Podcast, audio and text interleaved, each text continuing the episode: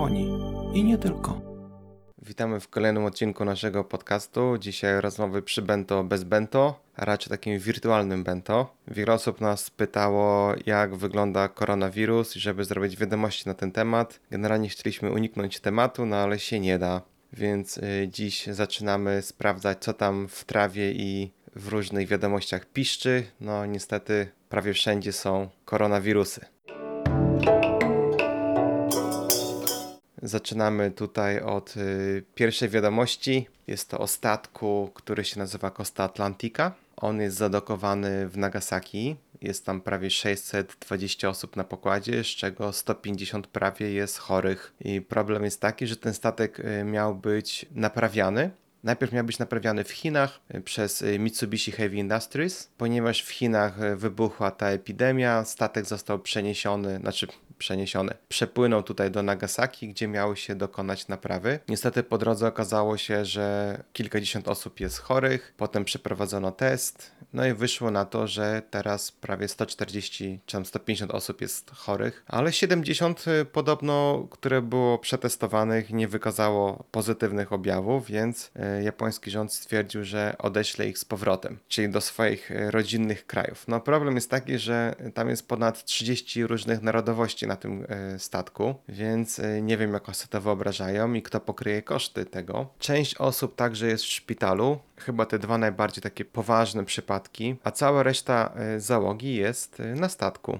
Niestety te kabiny są tam podobno malutkie, mieszkają jedni obok drugich, nie wiadomo kto jest chory, kto nie, więc jest duża szansa, że powtórzy się historia, tak jak mieliśmy z Diamond Princess jakiś czas temu. Na szczęście tutaj nie ma pasażerów, jest tylko obsługa, bo statek przypłynął na naprawy. Tu Łukasz słyszałeś o tym? Nie, akurat nie.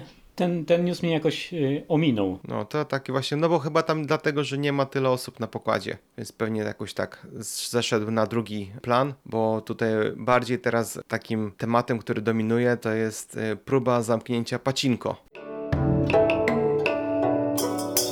Tak, one, one ciągle działają i tutaj w Osace wymyślono, że będą podawać do wiadomości publicznej, które pacinka ciągle działają, a się nie zamknęły. No bo ten stan wyjątkowy, który mamy w tej chwili w Japonii, to jest taki stan wyjątkowy, jak ja to nazywam, bez stanu wyjątkowego. Czyli to są tylko i wyłącznie prośby, a nie nakazy poparte jakimiś karami finansowymi. Więc w Osace gubernator Osaki wymyślił, że będzie ich publicznie w jakiś sposób sposób chciał napiętować, więc będzie podawał nazwy tych firm, tych pacinko, które jeszcze są otwarte.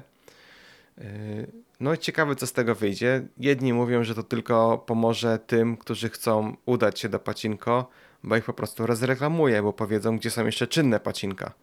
Więc ciekawe, czy to nie będzie miało odwrot, odwrotnego skutku. No ale cóż, zobaczymy. No tutaj parafrazując yy, słynną serię memów, to ja bym powiedział, że fajny mamy ten stan, taki nie za wyjątkowy tutaj. tak. A pacinko to są po prostu wylęgarnie wirusa, no bo tam jest y, małe pomieszczenie, słabo klimatyzowane, cała masa ludzi, wszyscy dotykają y, tych maszyn. Ogólnie siwy dym w środku, bo tam wszyscy palą. Tak, strasznie głośno i ja w ogóle nie wiem, jaki jest sens udać się do pacinko teraz w epoce takiej właśnie pandemii. No chyba tylko po to, żeby się zarazić, no bo nie wiem, naprawdę.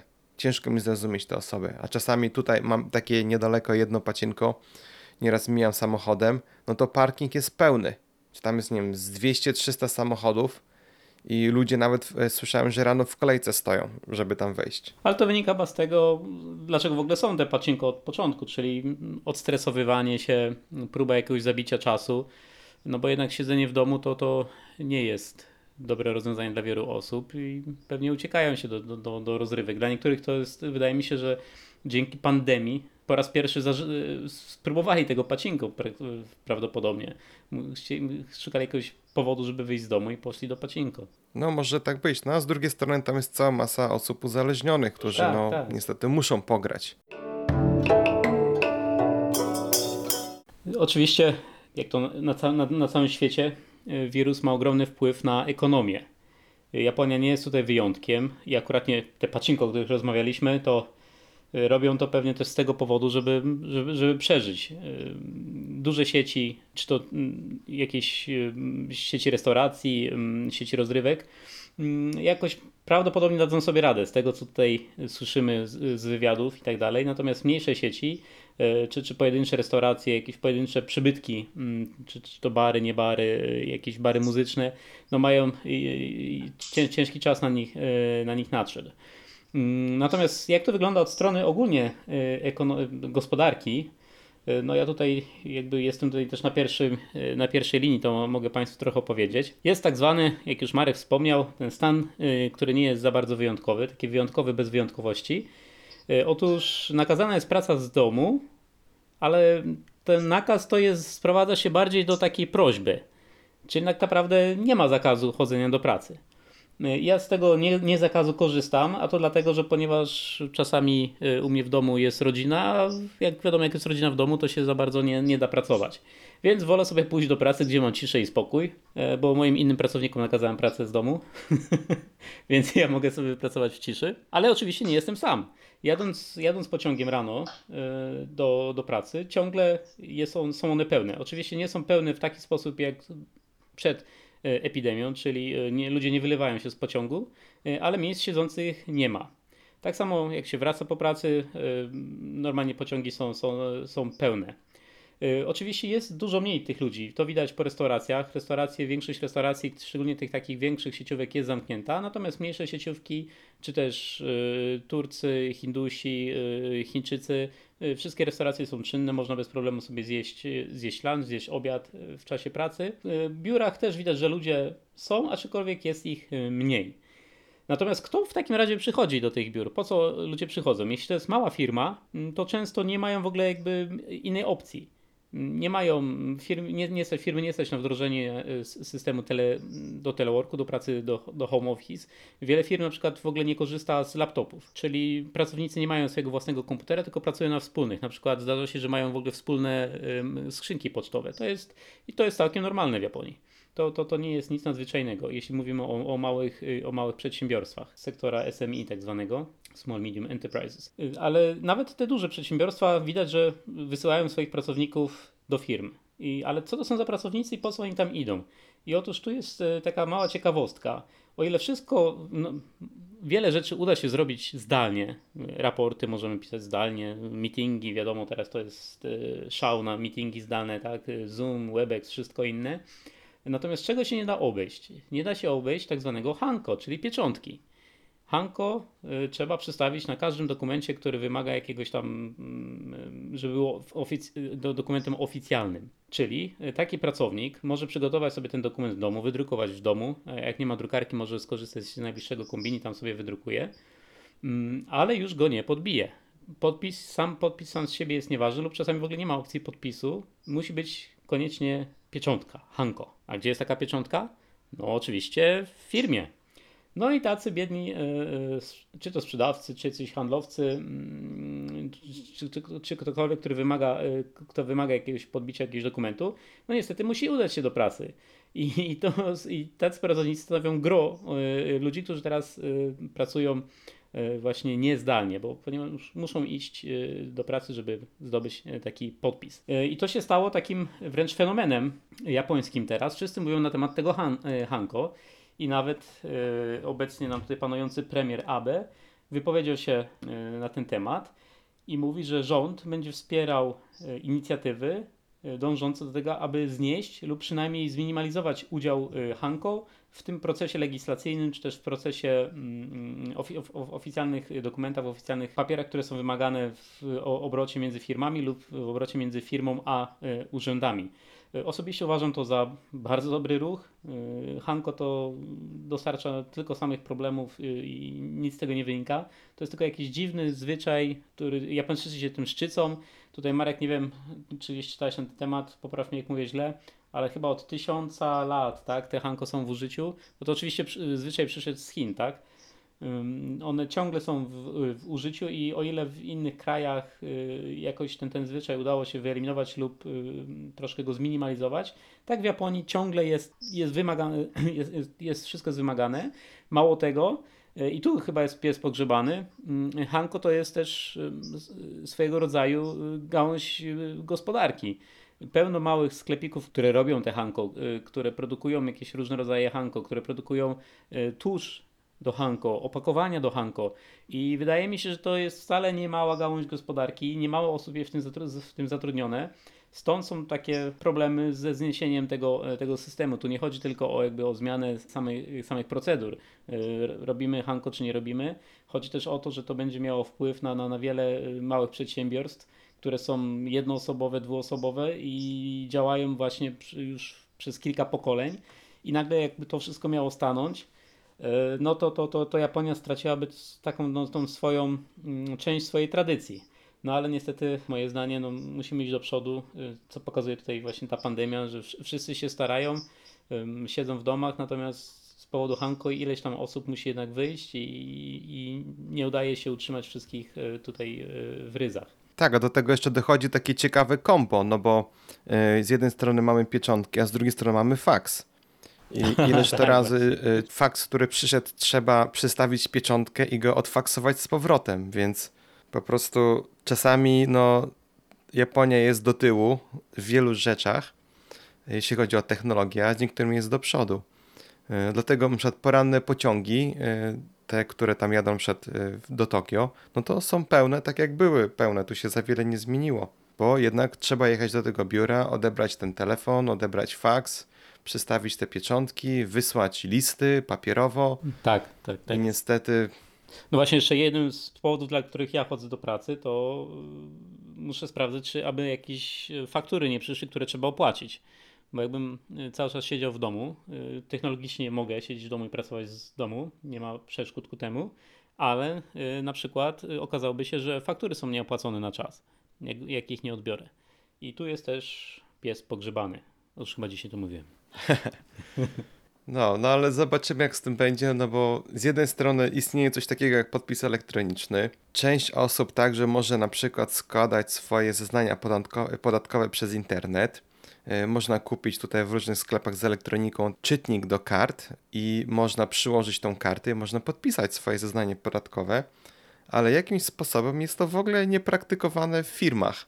Ja nigdy się nie spotkałem, żeby gdzieś ktoś podpisywał cyfrowo cokolwiek. A przepraszam, ja raz nie. widziałem. Tak? Hmm.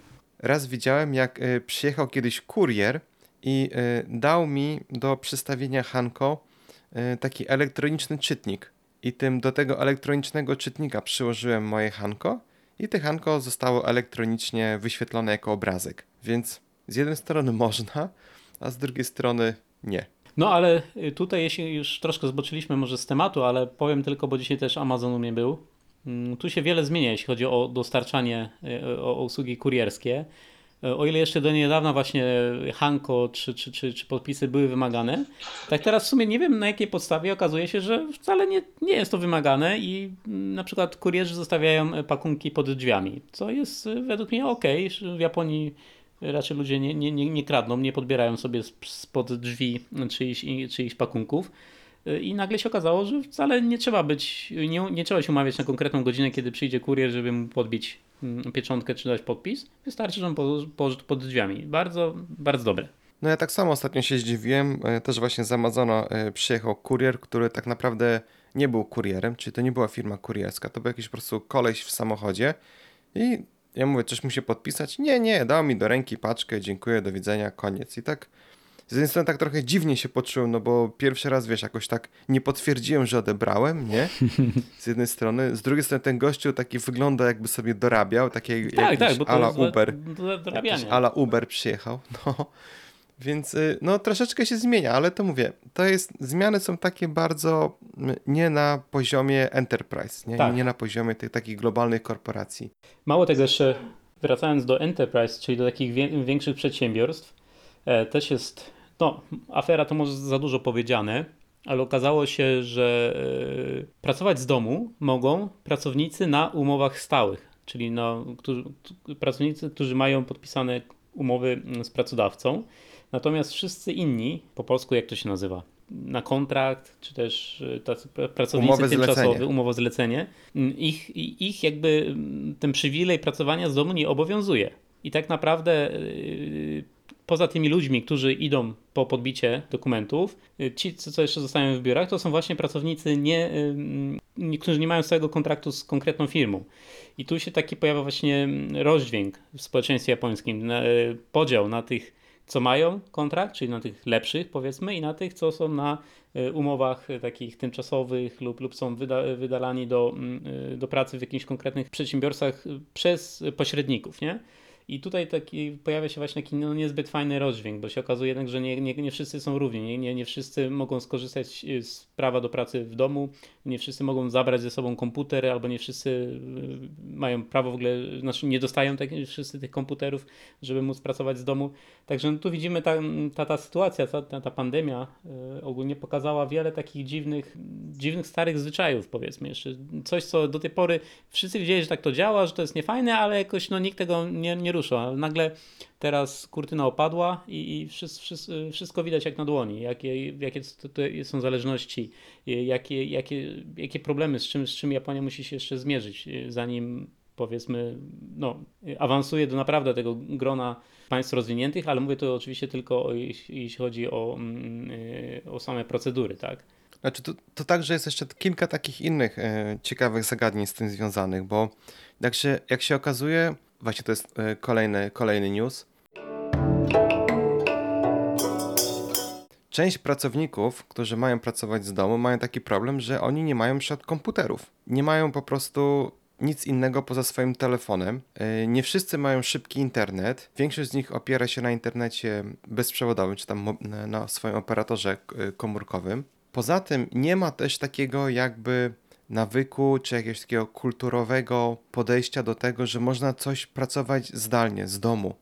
Bo przeważnie y, wszyscy w Japonii są nastawieni że razem w biurze wszyscy siedzimy tam, dzielnie walczymy, a tutaj nagle jesteś w domu, nie widzisz swoich tych kolegów, y, nagle okazuje się, że ty musisz podjąć jakąś decyzję samodzielnie albo coś musisz samemu zrobić, a będąc w biurze, no to wszyscy w grupie, szef kontroluje wszystkich, rozkazuje, przychodzi, patrzy na ręce, a tutaj nagle się okazuje, że ten szef musi część swoich obowiązków jakby oddelegować do swoich pracowników i to jest taki kulturowy pierwszy szok. Jak to pracować z domu i ja mam sam podejmować nagle jakieś decyzje, mam samemu coś tworzyć. To jest jedna rzecz. Druga rzecz jest taka, że większość pracowników, może nie większość, ale znaczna część pracowników jest zupełnie zbyteczna albo nadmiarowa w wielu firmach. Tak, robią rzeczy, które mogłaby zrobić y, inna osoba jako część swoich obowiązków, y, lub czasami y, ich praca wykonuje jakąś firma w ogóle zewnętrzna, a ta osoba odpowiedzialna jest tylko za sprawdzenie wyników tej firmy zewnętrznej.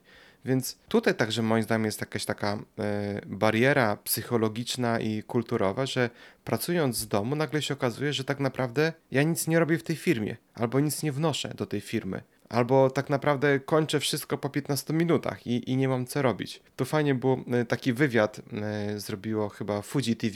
Zapytało się e, tam na ulicy takiego pana, który nawet się podpisał jako Futoshi Takami, który powiedział, że on został oddelegowany do pracy, no i teraz tak naprawdę nie wie, co ma robić, no bo ciężko zidentyfikować, czym on się ma zajmować. Bo w pracy to był taki od wszystkiego. Troszeczkę tym się zajmował, troszeczkę tam. Z dnia na dzień przydzielono mu różne obowiązki. A teraz, kiedy trzeba coś konkretnego przydzielić, no to tak naprawdę nie ma. I on mówi, że siedzi cały dzień i zastanawia się, czym tak naprawdę ma się zająć. Ostatnio y, zasugerował, mu, zasugerował mu pracodawca, żeby się zajął różnymi jakimiś online kursami. I on tak na sam koniec wywiadu y, powiedział od siebie, że tak naprawdę ja chyba ten cały czas poświęcę na to, żeby się zastanowić, co ja tak naprawdę robię w moim życiu. Więc... Takich osób na pewno będzie sporo i y, to, to, to nie będzie może od razu, jak, jak, jak, te restrykcje się skończą związane z epidemią, ale wydaje mi się, że takich ludzi, którzy nagle zaczną się zastanawiać, co oni tak naprawdę robią, y, po co oni, po co oni są, co mogą, przy, będzie przybywać. I to może być ciekawy czas wydaje mi się, za, za kilka miesięcy, może gdzieś w przyszłym roku, yy, jakieś, jakieś ruchy oddolne się mogą pojawić i wydaje mi się, to to będzie bardzo ciekawy czas tutaj w Japonii, bo Japonia naprawdę wymaga sporej zmiany, sporego, ma, ma duży potencjał, niestety ten potencjał jest właśnie pochowany gdzieś yy, w szafkach, za szafkami różnych dużych firm starych japońskich, które na zewnątrz wyglądają fajnie, ale tak naprawdę w środku to, to, to tam jest trochę zatęch, zatęchły klimat tam jest I dzięki tej epidemii może to się wiele zmienić. No miejmy nadzieję. Miejmy nadzieję.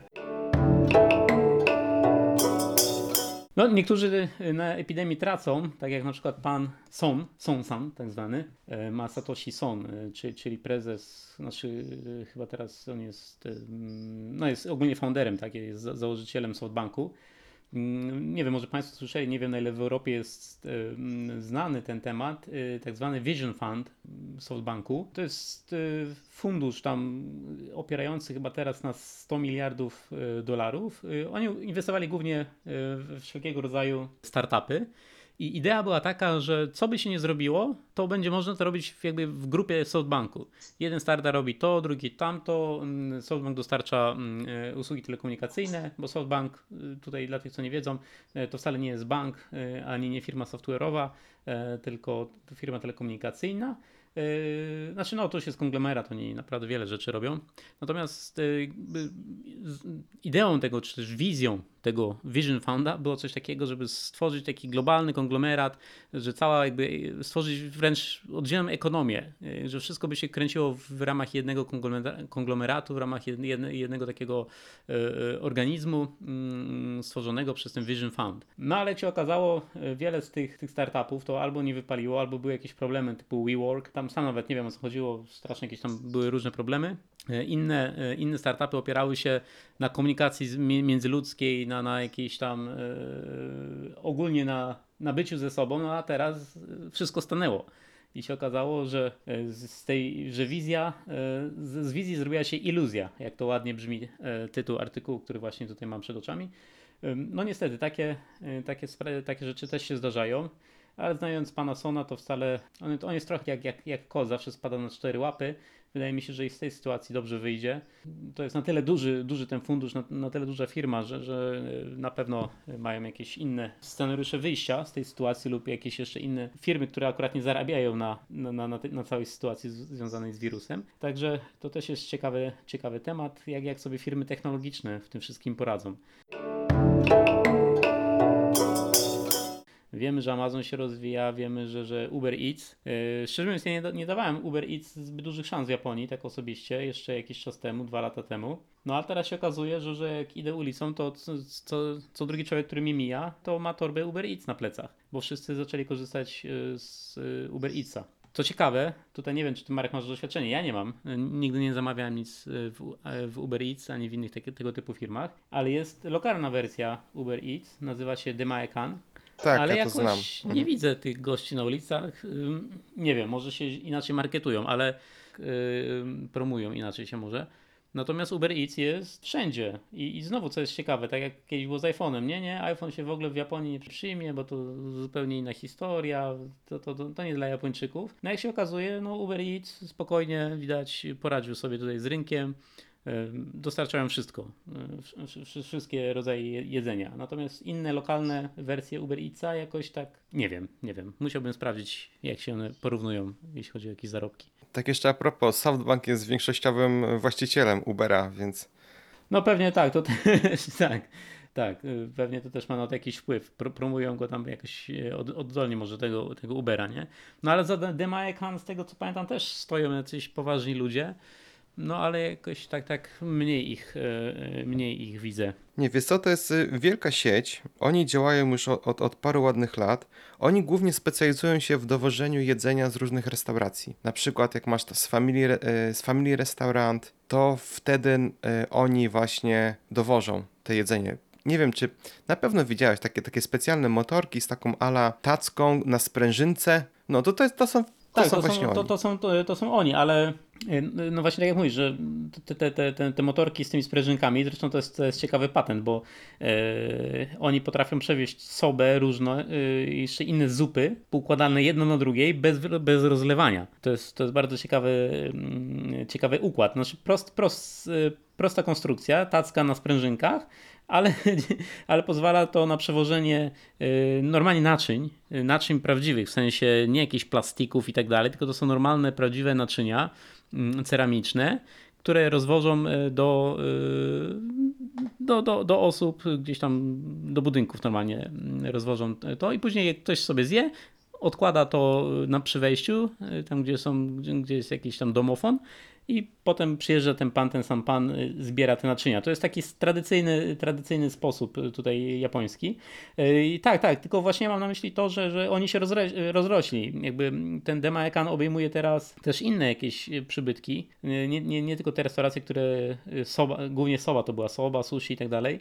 Nie tylko te, te, te, te restauracje tradycyjne, ale też no, nowoczesne. No nie wiem, nie wiem ale no też jak opcji mamy teraz dużo, nie trzeba wychodzić praktycznie z domu, żeby, żeby coś dobrego zjeść, bo przywiozą w bardzo krótkim czasie, bardzo szybko. Chyba mnie namówiłeś, Marek, muszę coś spróbować sobie zamówić Uber Eatsem albo Demaekanem. No, Demaekano to chyba tak najbardziej znane to jest właśnie dla tej sieci Gasto, Bamian, Yumeyan, to jest to wszystko jedna, jedna rodzina restauracji, one tam właśnie dostarczają, nie?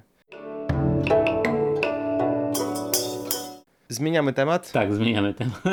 się głodny robię. Tak, y, z drugiej strony tutaj właśnie mam kolejny news tutaj y, w mieście, y, w Aichi, w prefekturze Aichi, w mieście Karia. Burmistrz miasta stwierdził, że ze względu na te problemy z koronawirusem, że wiele osób nie ma pracy, ma obniżone dochody, więc zarządził, że obniży koszty wody, czyli każdy, kto płaci za, za wodę, i za ścieki rachunki zostaną obniżone. Spotkało się to z niesamowitą w ogóle odzewem w Twitterze. To był tam trendujący hashtag przez y, długi czas. Y, wiele osób pisało, że tak to powinien w ogóle cały rząd się zachować, nie tylko w jednym mieście. I wszyscy tu się śmieją z tego, że tam premier Abe wysłał dwie maski, y, które tak naprawdę nic nie zmienią. Wiadomości podają, że każdy, każde mieszkanie, czy tam rodzina, będzie miała obniżkę w wysokości około 6400 jenów, więc jest to dosyć sporo. O, to sporo, sporo. E, panie Marku, skoro już rozmawiamy o takich tutaj pieniądzach, czy dostałeś już swojej aplikację na, e, na 100 tysięcy jenów? Nie, nie, jeszcze nie, ale to jest też ciekawy temat, bo ja od samego początku śledziłem, bo wiadomości mówiły tylko, że kokumin, czyli obywatel. I się zastanawiałem, jak potraktują obcokrajowców. I dopiero kiedy y, chyba w zeszłym tygodniu oglądałem wiadomości, i tam były także chyba protesty y, jakiejś organizacji, już nie pamiętam jakiej organizacji. W każdym razie, że rząd się y, wypowiedział oficjalnie, że oczywiście tak, ci, co są stali rezydenci i wszystkie osoby, które mają wizę, na dłużej niż 3 miesiące, także załapią się za tą, y, na tą zapomogę, czy na te 100 tysięcy jenów. I tu także się pojawił kolejny y, ciekawy temat, w jaki sposób otrzymać te pieniążki, a przede wszystkim jak o nie zaaplikować. Więc y, zaaplikować trzeba oczywiście w Urzędzie Miasta y, i trzeba przedstawić swoje hanko, czy tak jak rozmawialiśmy wcześniej, w ogóle idea izolacji w ogóle bez sensu. Potem wprowadzono taką opcję, że ci, którzy wyrobili sobie My Number. My Number to jest taka nowość od kilku lat w Japonii, że jest coś takiego jak PESEL, czyli każdy obywatel ma jakiś swój przypisany numer identyfikacji podatkowej, więc y, można także wyrobić sobie specjalną kartę, ta karta jest z imieniem, nazwiskiem, ze zdjęciem y, i ta karta także pozwala na y, wiele różnych dziwnych rzeczy, czyli dziwnych. No, ona ma w sobie zaszyty także klucz y, prywatny, więc teoretycznie można już coś zrobić. Teoria była taka, że w sklepach kombini można było sobie wydrukować różne urzędowe dokumenty, używając właśnie tej karty do autoryzacji, gdzie są jeszcze także podane różne piny, E, więc ta karta jest zabezpieczona. Mniej więcej tak jak w tej chwili w Polsce jest dowód elektroniczny, który także ma swoje klucze, które także można przepisać piny, więc mniej więcej coś takiego wprowadzono w Japonii. To jest zupełna nowość, ale nie jest to też także obowiązkowe. To znów to jest taki wymóg bez wymogu, czyli numer został przydzielony każdemu, ale ta karta już tylko kto chciał. No i teraz te osoby, które tą kartę mają, ja oczywiście złożyłem e, wniosek o tą kartę, musiałem tam wysłać zdjęcia, to tam trwało chyba parę miesięcy. Otrzymałem tą kartę, no i teraz mam taki bonus, że mogę zaaplikować przez internet, więc nie muszę iść do urzędu. No i tak, oczywiście zaaplikuję. I co jest ciekawe, te 100 tysięcy jenów jest tylko nie na osobę dorosłą, ale na wszystkich, także i na dzieci. Więc jak ktoś ma dużą rodzinę, to może dostać no, porządne zastrzyk gotówki. Mhm. No to jeszcze przypomnij, przypomnijmy, że 100 tysięcy jenów to jest e, po obecnym kursie prawie 4000 zł na, na osobę. I jak Marek mówi, nie wlicza się w to również dzieci, nawet bobaski. Jeśli dzieciątko się urodziło wczoraj, to, to, to mm, też to, to, dziecko dostanie 100 e, tysięcy jenów. Ci, co urodzili się dzisiaj, już niestety są out. mają pecha. Ale tak, i to i to tutaj prawdopodobnie bez żadnych. y, Aha, co, co ważne, nie ma, nie ma restrykcji zarobkowych, czyli nieważne kto ile zarabia, każdy, każdy dostanie po 100 tysięcy 100 tysięcy jenów i one będą wy, y, wypłacane na, y, na rodzinę, czyli aplikować wystarczy, zaaplikuje głowa rodziny. Tu chyba też kiedyś coś na ten temat mówiliśmy, kto jest głową rodziny w Japonii, ale to, to może jeszcze kiedyś o tym opowiemy. Chodzi oczywiście o głowę rodziny taką w papierach, nie, nie o to, kto jest silniejszy w gębie czy też w rękach w domu. I no, ciekawe, ciekawe. No, czekamy, czekamy, zobaczymy.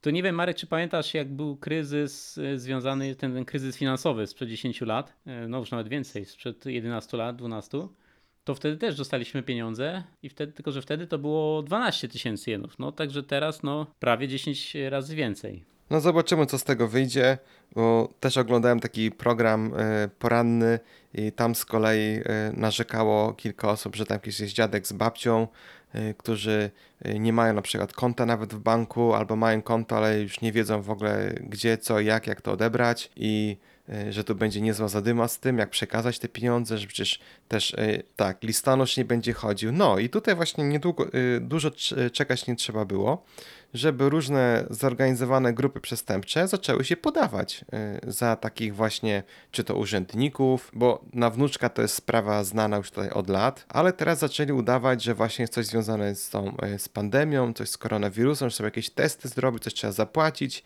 i naciągają y, tych biednych dziadków i babci, a ci bez żadnego zastanowienia przekazują czasami całe swoje oszczędności życia, a ci po prostu bez żadnych skrupułów to wykorzystują. Więc tutaj jest kilka takich różnych e, aspektów do tego, no ale skoro rząd e, powiedział, że daje, czyli tak naprawdę daje z moich podatków, które sam odprowadzą, tak samo jak i ty, czyli lepiej byłoby moim zdaniem jakby troszeczkę zmniejszyli e, podatki, niż po prostu dawali gotówkę wszystkim tak jak leci. No ale zobaczymy.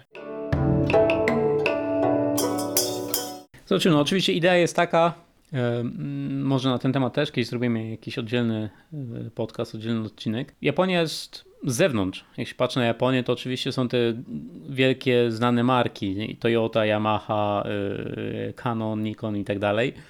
Natomiast e, tak naprawdę to jest tylko mm, niewielka część japońskiej gospodarki. Ta japońska go- gospodarka opiera się w znacznej mierze na takich mikroprzedsiębiorstwach lub bardzo małych przedsiębiorstwach zatrudniających tam do 50 osób. No i to są właśnie e, miejsca, przedsiębiorstwa, które naj, najbardziej stracą na, na, na całej tej sytuacji, na, na, na tej pandemii. I chodzi o to, żeby wykorzystać te środki, które dostaniemy, mam nadzieję, od rządu lokalnie żeby wesprzeć właśnie lokalnych restauratorów, y, jakichś mm, ma- małych tam ma- małych, przedsiębiorców, którzy produkują coś, którzy są poddostawcą większego poddostawcy, który jest jeszcze poddostawcą większego poddostawcy, bo tak to działa. I chodzi o to, żeby rozruszać od dołu trochę tą gospodarkę, która no prawdopodobnie bardzo mocno ucierpi. E, Ale no, nie tylko w Japonii, ale na, na całym świecie. Także to są pieniądze, które mają być jakby szybko wykorzystane, najlepiej lokalnie, lub jeśli nie lokalnie, to przynajmniej, żeby na wyjazd e, gdzieś do jakiegoś onsenu e, w góry, czy, czy do jakiejś małej miejscowości, gdzie teraz praktycznie nikt już ich nie, nikt nie odwiedza, zero, zero wpływów i, i wiele miejsc takich tradycyjnych, hoteli, ryokanów, no stoi na, na, nad, nad przepaścią praktycznie. Nie mają, nie mają środków na, na utrzymanie siebie, a już nie mówiąc na, o, na, o środkach na utrzymanie obiektów. No tak, ale znając życie, to się skończy tak, że e, wzrośnie sprzedaż telewizor- telewizorów 8K, czy jakichś innych gadżetów, albo nowych iPhone'ów, czy cokolwiek tam wyjdzie. Tak, tak, tak. No, no zobaczymy, zobaczymy. No, jak każdy dostanie po 100 tysięcy na głowę, to część się zda na to, część na to, no jakoś tam się podzieli. Ja tylko czekam, kiedy wyjdzie jakiś nowy iPhone, który będzie kosztował równo 100 tysięcy, albo tam 900, 990 coś tam, żeby idealnie wykorzystać tą zapomogę.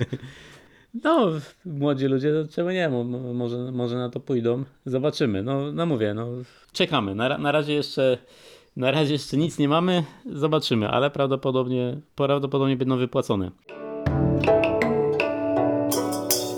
Natomiast nie wiem, co się stało z tymi maseczkami. Znaczy wiem, w wiadomościach coś ostatnio słyszałem, bo e, oczywiście e, najpierw przed pieniędzmi e, rząd rozesłał do każdego domu po dwa zestawy masek. W jednym zestawie, w jednej zestawie były dwa, dwie maseczki. Takie, jak to się nazywa? Szmaciane? Nie, gazowe? Z materiału. Z mate- materiałowe, o, materialne takie. Mm, Ale podobno y, ludzie, którzy zostali jako pierwsi, strasznie narzekali na ich jakość, że były źle wykonane, jakieś nitki, nie nitki, podobno jakieś tam zabrudzenia były na tych, na tych maseczkach. I chyba całą partię, znaczy no, ciężko nazwać to partią, bo to, to, było, tam, tam, to, to, było, to było kilkanaście, y, kilkaset milionów maseczek, tak? Jeśli, no tak, bo to było no, prawie dwa razy, nie no kilkadziesiąt milionów, bo to nie było na, na, dla każdego, tylko na każdy household, nie? Na, na, na każdy dom, na każdy adres w Japonii. Domostwo, tak. Tak, na każde domostwo, czyli to były po cztery maseczki na domostwo, no ale tak czy jak, no to, to, to, to są jakieś ogromne ilości tych, tych maseczek, no i zostały one cofnięte poza, tym, poza tą partią, która już do, do, dotarła do, do, do użytkowników. Także no tutaj taka mała wpadka rządu japońskiego, nie wiem co to były za maseczki, gdzie robione, jak, y, ale no co, coś im z tymi maseczkami ewidentnie nie wyszło. No to jest. Hmm, to jest ciekawe, kto na tym zarobił i w ogóle o co tutaj to wszystkim chodzi. No, ja wiem, że rząd chciał się wykazać, że cokolwiek robi, no ale nie wiem, czy to był najlepszy pomysł.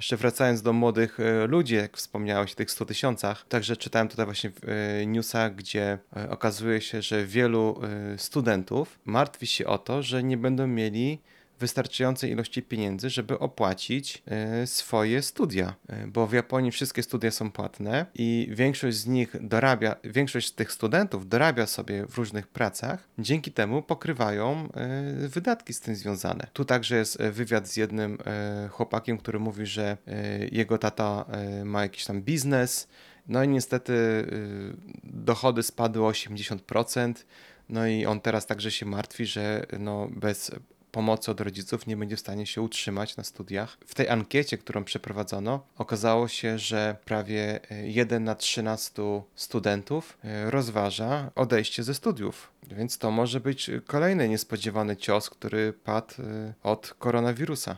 No to ciekawe, no, oczywiście nie wiadomo o jakich studentach tutaj mówimy, ale tak szczerze mówiąc, z mojego punktu widzenia, to poza paroma, no paronastoma tutaj uniwersytetami, reszta to są takie studia, takie no, że jak oni odejdą z tych studiów, to niewiele stracą, tak mi się przynajmniej wydaje. No, wręcz, wręcz przeciwnie, gospodarka może na tym zyskać, bo e, jeśli oczywiście odbuduje się do takiego stopnia, jak była przed, przed wirusem, gdzie ciągle był, przez ostatnie dwa lata był ciągły brak, y, brak rąk do pracy, a dzięki temu może właśnie ci ludzie zamiast tam spędzać czas niepotrzebnie moim zdaniem na jakichś dziwnych studiach, pójdą po prostu do, do pracy, gdzie nauczą się fachu. No to też może być jakaś pozytywna, pozytywna strona, nie? Że po prostu zamiast, e, tak jak mówisz, marnować czas na jakieś bezsensowne studia, uda się da znaleźć jakąś dobrą pracę. Tylko z tą znalezieniem tej pracy także może być inny problem. Jak tu część e, biznesu właśnie się zamyka, nawet nie przyjmuje osób, więc no Tak, tak, no to jest tak, to, to może być problem. Dlatego tutaj mówię, no jeśli, jeśli się gospodarka podniesie do, do takiego etapu, do takiego stopnia, jak była przed koronawirusem, no to wydaje mi się, że, że ci ludzie nie powinni mieć problemu z jakimś znalezieniem, znalezieniem pracy. No ale tutaj na razie mówimy tylko o takich pobożnych życzeniach. No zobaczymy, jak to tak naprawdę będzie. No, zmieniając temat jeszcze, poza koronawirusem życie toczy się dalej w Japonii, czyli mamy tutaj przypadek w Yokohamie, gdzie 24-latek bez pracy, bez e, stałego meldunku postanowił e, napaść na przedstawicielkę e, firmy wynajmującej mieszkania.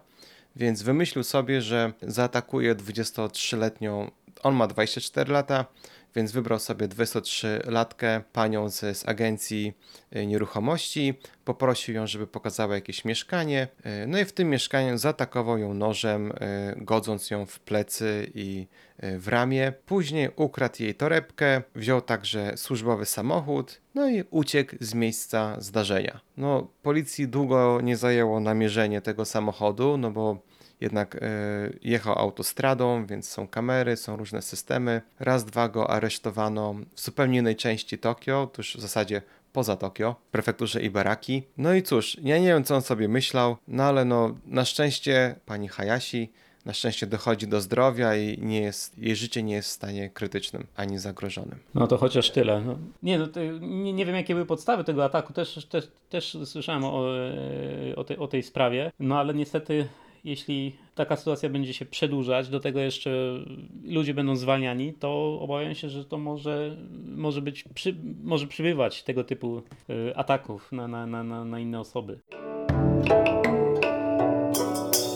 Kolejna sprawa to tutaj e, 21-letni oficer e, policji w Osace został aresztowany za to, że przywłaszczył sobie banknot 10-tysięczny czy to jest je tam 300 ileś tam złotych, tak? Więc e, według policji e, oficer Takumi Nozawa, który patrolował ulicę, napotkał dwóch chłopców 14 i 11 letniego, którzy powiedzieli, że znaleźli e, banknot 10 tysięczny. No i zgodnie z ich e, poczuciem sprawiedliwości i uczciwości przekazali ten banknot policji, e, bo może akurat ktoś się zgłosi i że zgubił pieniądze. W Japonii jest takie prawo, że co roku, e, to nawet było w, w którychś wiadomościach e, o tym, żeśmy rozmawiali, ileś tam milionów jenów jest znalezione w gotówce i oddane e, właśnie na policji i z większości z nich nikt się nie zgłasza. Więc prawo wygląda tak, że jeżeli po chyba 90 dniach nikt się nie zgłosi, ta rzecz znaleziona może zostać przekazana osobie, która ją znalazła. Czyli w tym wypadku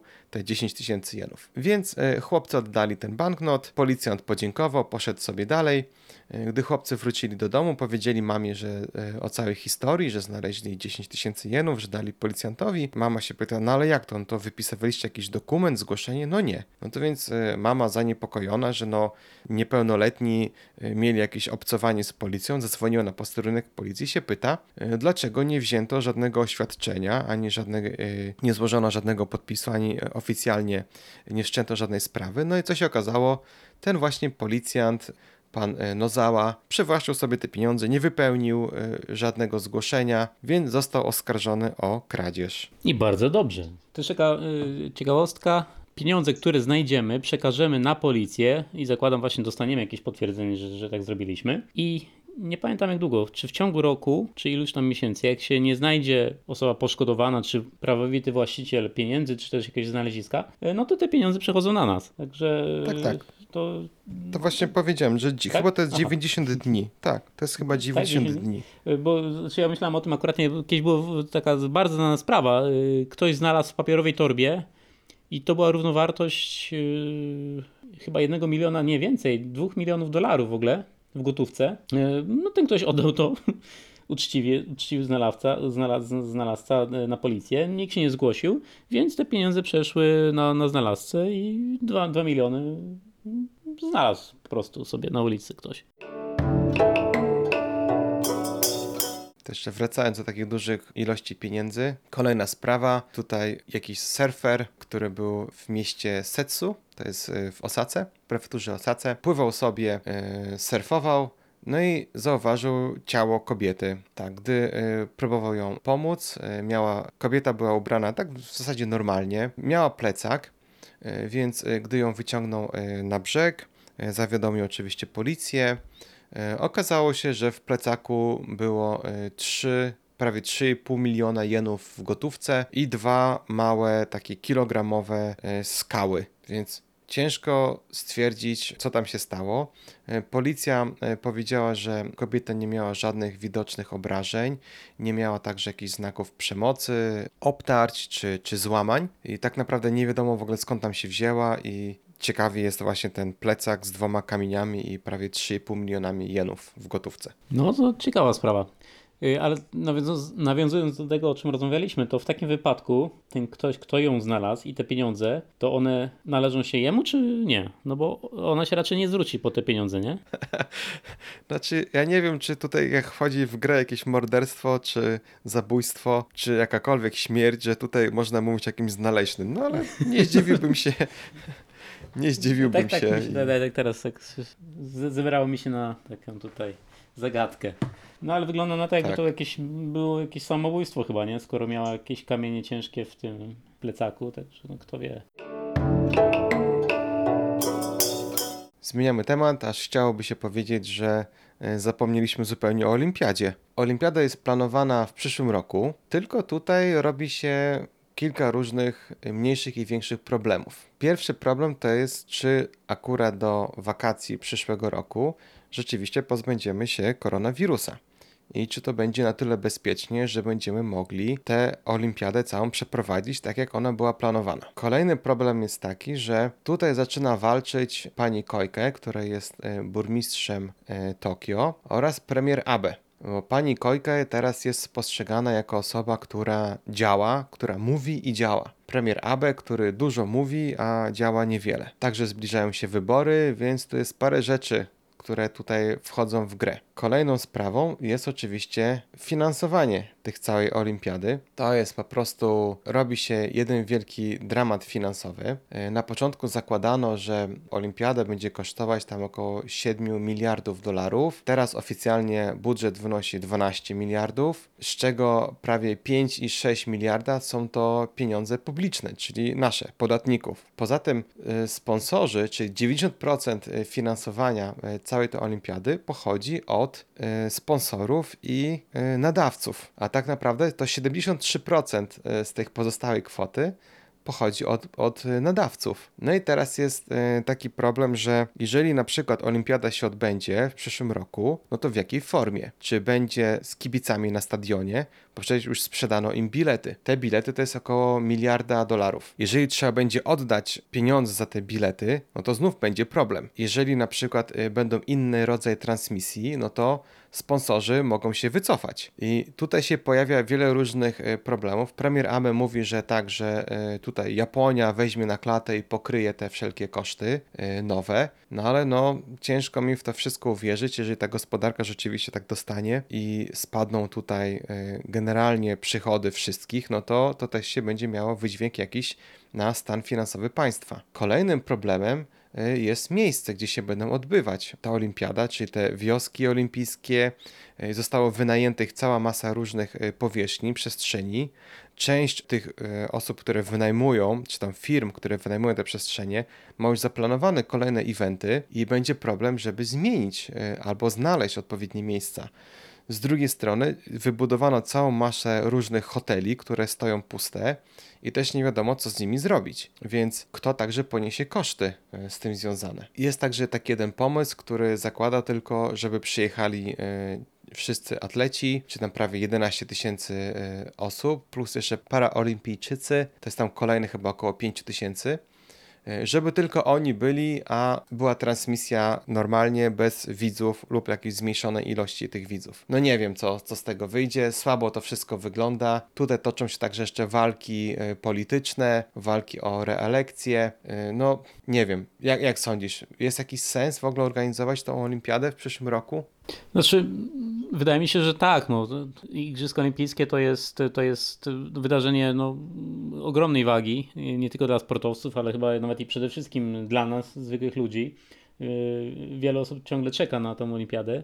Także w jakimś, w jakimś zakresie musi być to zorganizowane. Yy, Jak? Yy, No szczerze mówiąc, cieszę się, że nie, ja nie jestem członkiem tego komitetu yy, olimpijskiego, ale, ale chciałbym. No, osobiście chciałbym, żeby olimpiada doszła do skutku, żeby przyjechali sportowcy z całego świata, żeby przyjechali turyści.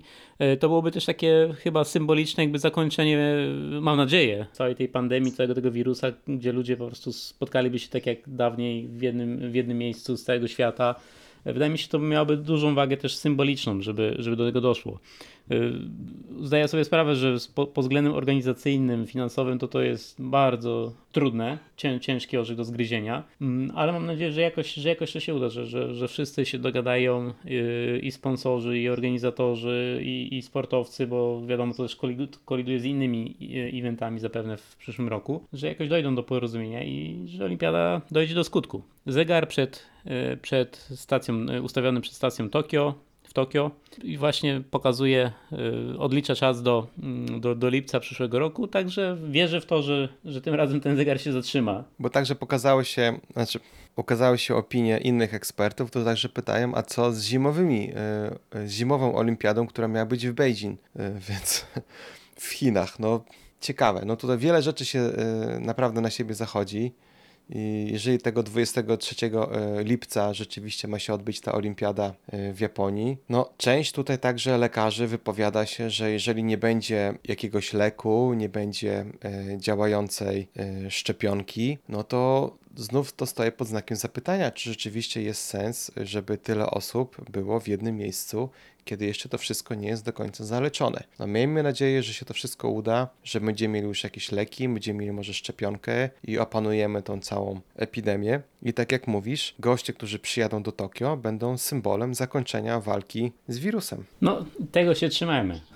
I tym chyba optymistycznym e, akcentem zakończymy dzisiejsze nasze rozmowy przy Bento, więc e, do usłyszenia niedługo. Do usłyszenia. Dziękujemy.